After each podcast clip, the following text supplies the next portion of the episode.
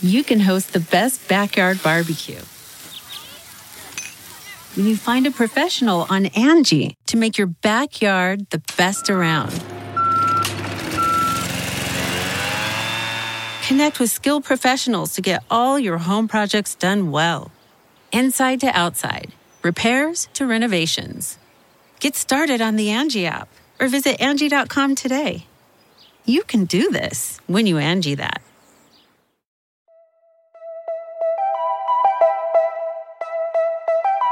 We could be one step closer to finding out who killed Paul and Maggie Murdaugh. Alec, did you kill Paul and Maggie?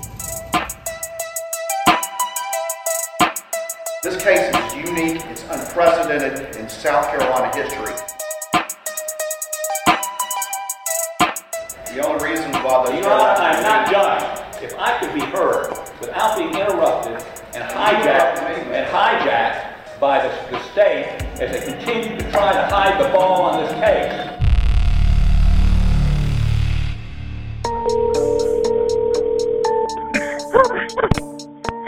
911, where's your emergency? We're following a developing story, this one out of Colleton County. It's 4147 Moselle Road. I've been up to it now. It's bad. Double homicide involving a mother and son. Both deaths resulting from apparent gunshot wounds. In this town, it, nobody questioned the Murdaughs for 100 years. You know, powerful people make powerful enemies. You commit a murder in the 14th Circuit, the odds of you going to death row are high. From the studios of WCIV ABC News 4 in Charleston, this is the podcast Unsolved South Carolina, case file number one The Murdaughs.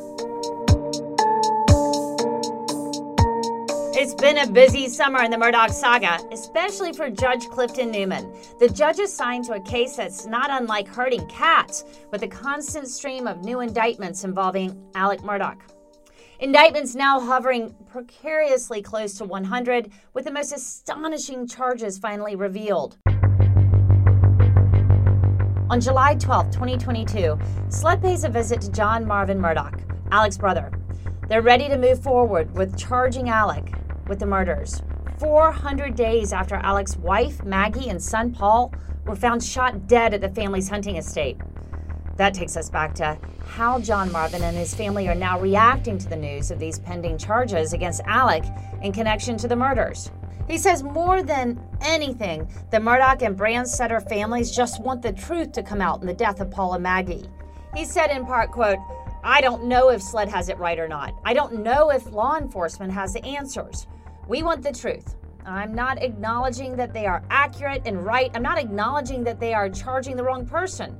I'm acknowledging that I don't know. Two days after I spoke to John Marvin, I watched Creighton Waters, the Assistant Attorney General for the state of South Carolina, slip quietly, almost furtively, into the back door of the Colleton County Courthouse down in Walterboro, South Carolina. Perhaps hoping he would not get caught on camera, which he was by me, through the iron gates. Good morning. Mr. Waters, are you here for the indictments with Alec Murdaugh? The true bill from the Colleton County Grand Jury came swiftly, within the hour. I read the charges out on a Facebook Live as we received it. Once again, what we're learning is that through a statement that was just released by Attorney General Alan Wilson and SLED Chief Mark Keel, they have now announced that the Colleton County Grand Jury has indicted Alec Murdaugh for two counts of murder.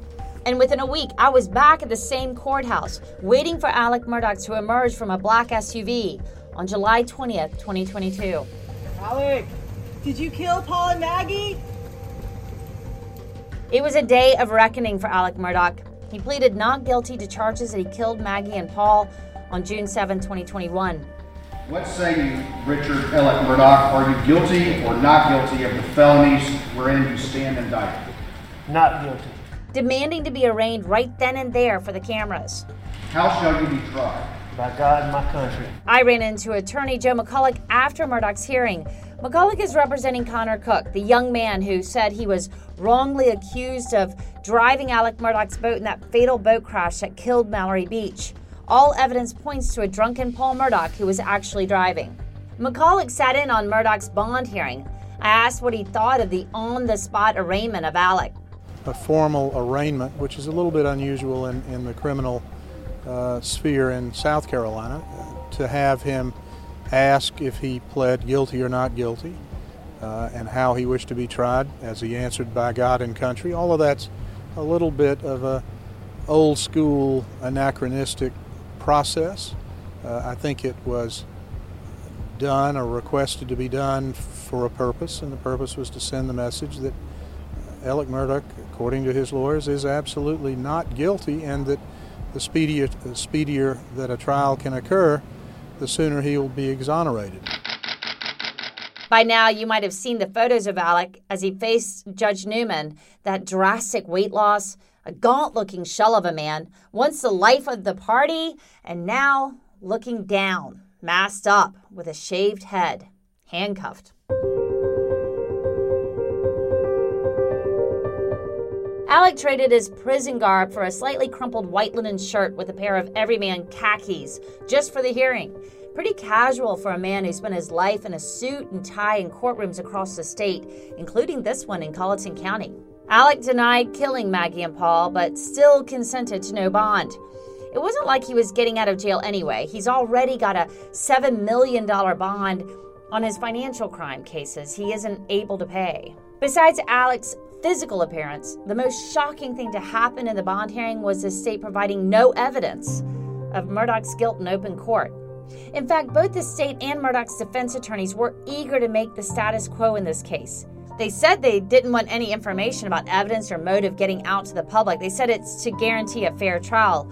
So the prosecution and defense jointly asked Judge Newman for a gag order on everyone involved to keep them from talking to the media.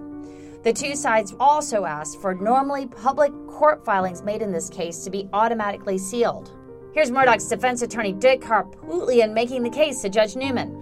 This is going to force us to disclose matters to the general public um, um, that we don't really want to discuss in public because we're trying to get a fair trial uh, for our client, not try it uh, in the media, but try it in this courtroom. Even the state's lead prosecutor, Creighton Waters, agreed. Uh, the state has no objection to a gag order. Mr. Harpootlian uh, discussed it with me, and uh, we, we do agree that that would be appropriate in this matter given the amount of media attention. But Judge Newman would have none of it. But at the same time, I want it clear that we will not have any private motion hearings. Uh, public matters will be public. Yes, sir, Your Honor. He wrote an order in the following weeks denying both sides' requests for a gag order. He said sealing documents will be done on a case by case basis. He also reminded the lawyers there are already rules against unethical pretrial publicity.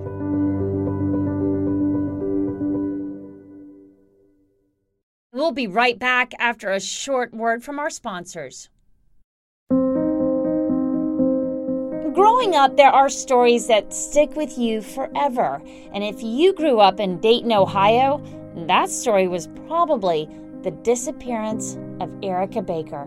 On February 7, 1999, Erica Baker put on her raincoat, leashed up her dog, and started to walk through a park.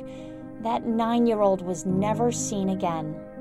23 years later, her investigation still haunts the community, and that's why Dayton 24 7 now is bringing listeners the most in depth journalistic investigation to date on the Erica Baker case. The Missing Erica Baker podcast launched June of 2022 and offers you exclusive interviews and never before seen footage, hoping that maybe, just maybe, what we found could bring her home. You can find Missing Erica Baker on Apple Podcasts, Spotify, or wherever you get your podcasts.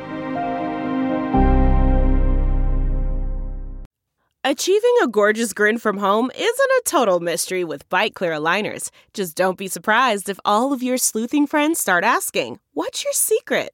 Begin by ordering your at home impression kit today for only $14.95. Byte clear aligners are doctor directed and delivered to your door. Treatment costs thousands less than braces. Plus, they offer flexible financing, accept eligible insurance, and you can pay with your HSA FSA. Get 80% off your impression kit when you use code WONDERY at Byte.com. That's B-Y-T-E dot com. Start your confidence journey today with Byte.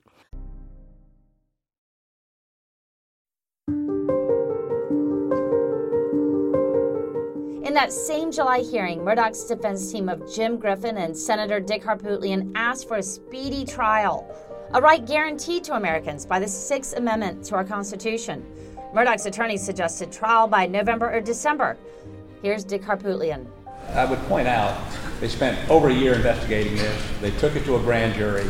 They should have presented them with all the evidence that would have convinced that grand jury beyond a reasonable doubt. And so it's there, it's accessible. Uh, Mr. Murdaugh does this for a number of reasons. One, as you've heard, he believes he's innocent. He avers he's innocent. And two, he believes that the killer or killers are still at large, and this would allow SLED put this behind him and go look for the real killer. The state agreed in theory to the aggressive timeline, but did not agree to Murdaugh's innocence. Here's Creighton Waters again. The state is absolutely in favor. The evidence in this case is substantial, and it all points back to Alec Murdaugh. Harpootlian's volley back. Our response to that is he's wrong. Uh, and that's why a jury will sit in that jury box. Right now, it's looking like January 2023 before the trial will begin, which both sides appear to agree on. But the pre trial theatrics, well, they're already taking center stage. In mid August, Harpootlian and Jim Griffin accused the state of refusing to turn over evidence they have against Murdaugh, a violation of court rules they believe is intentional. Gotcha prosecution. It's trial by ambush. That's Dick Harpootlian in front of his law firm August 17th, accusing state prosecutors of dragging their feet during the crucial evidence discovery phase before trial. Give us the stuff. You went to a grand jury and said you got enough evidence to convict Alec Murdaugh, convince a jury beyond a reasonable doubt. Where is it?